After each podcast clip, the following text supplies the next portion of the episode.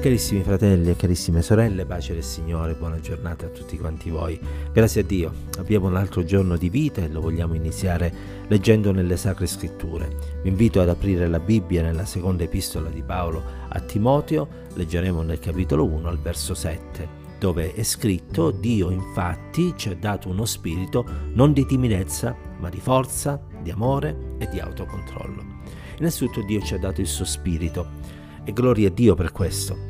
Eh, la salvezza non è soltanto il lavacro dei peccati, ma è anche qualcosa che è strettamente connessa all'opera dello Spirito Santo, che innanzitutto ci convince di peccato, di giustizia e di giudizio, spingendosi così ad andare a Cristo per poter ricevere il perdono, ma oltre a questo, e benedetto sia il nome del Signore, lo Spirito di Dio oh, viene a dimorare nei nostri cuori e, e riceviamo così quello che altrove viene chiamato il pegno dello Spirito, il sigillo, la caparra.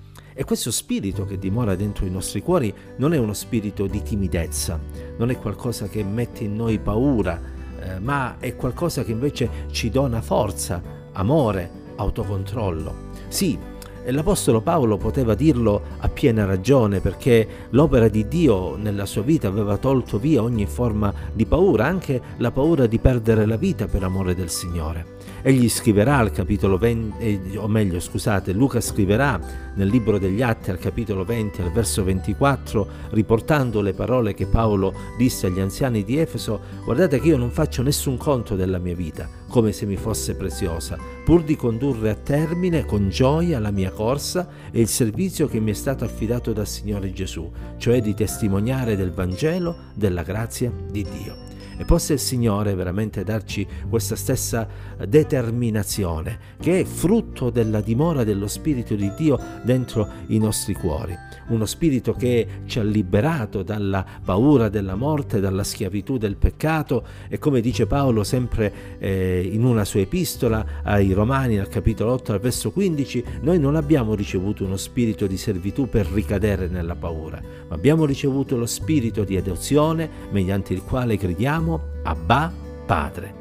E possa il Signore veramente fare quest'opera grande nella nostra vita. Anzi, Egli la vuole fare. Siamo noi che ci dobbiamo arrendere tra le sue mani come l'argilla fa nelle mani del vasaio. Uno spirito quindi non di timidezza, non di paura, ma di forza. Quanto a me, diceva Michea, sono pieno della forza dello Spirito del Signore, di giustizia e di coraggio. Sì, perché lo Spirito Santo ci dà forza. E questa forza che ci viene dallo Spirito di Dio è qualcosa che ci permette di poter combattere il buon combattimento della fede, assolvere agli incarichi che il Signore eh, ci concede di svolgere nell'opera sua eh, e questo a prescindere da quelle che sono le nostre capacità, perché ricordiamoci sempre che ciò che è importante non sono i talenti che abbiamo, ma i talenti che sono unti dallo Spirito Santo di Dio possiamo essere i più bravi musicisti, più abili oratori, possiamo avere tutte le capacità di questo mondo, in ogni caso noi abbiamo bisogno dell'unzione di Dio, della presenza dello Spirito Santo nei nostri cuori che qualifica tutto quello che facciamo anche perché, non dimentichiamolo mai, l'opera del Signore non è né per potenza né per forza, ma è per lo Spirito Santo del Signore. E Dio sia lodato perché come eh, ben sappiamo nessuno di noi potrebbe per le sue capacità servire il Signore, ma Dio ci ha resi idonei mediante l'unzione dello Spirito di Dio, che non è uno spirito di timidezza, ma uno spirito di forza e uno spirito di amore. Sì, perché nella scrittura è scritto, Romani capitolo 5 al verso 5, che Dio ha sparso nei nostri cuori il suo amore mediante lo Spirito Santo che ci è stato dato.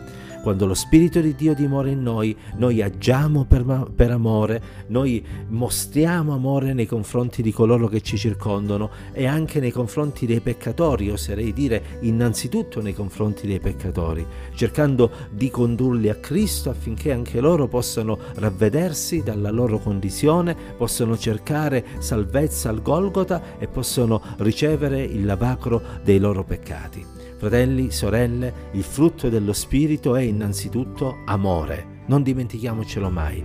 E lo Spirito di Dio vuole che veramente questo amore abbondi nella nostra vita, affinché, eh, come dice l'Apostolo Pietro, dopo aver purificato le anime nostre, possiamo giungere a un sincero amore fraterno, amandoci intensamente a vicenda di vero cuore. E gloria al Signore, perché nella Chiesa di Dio c'è la presenza di Dio stesso e Dio è innanzitutto amore.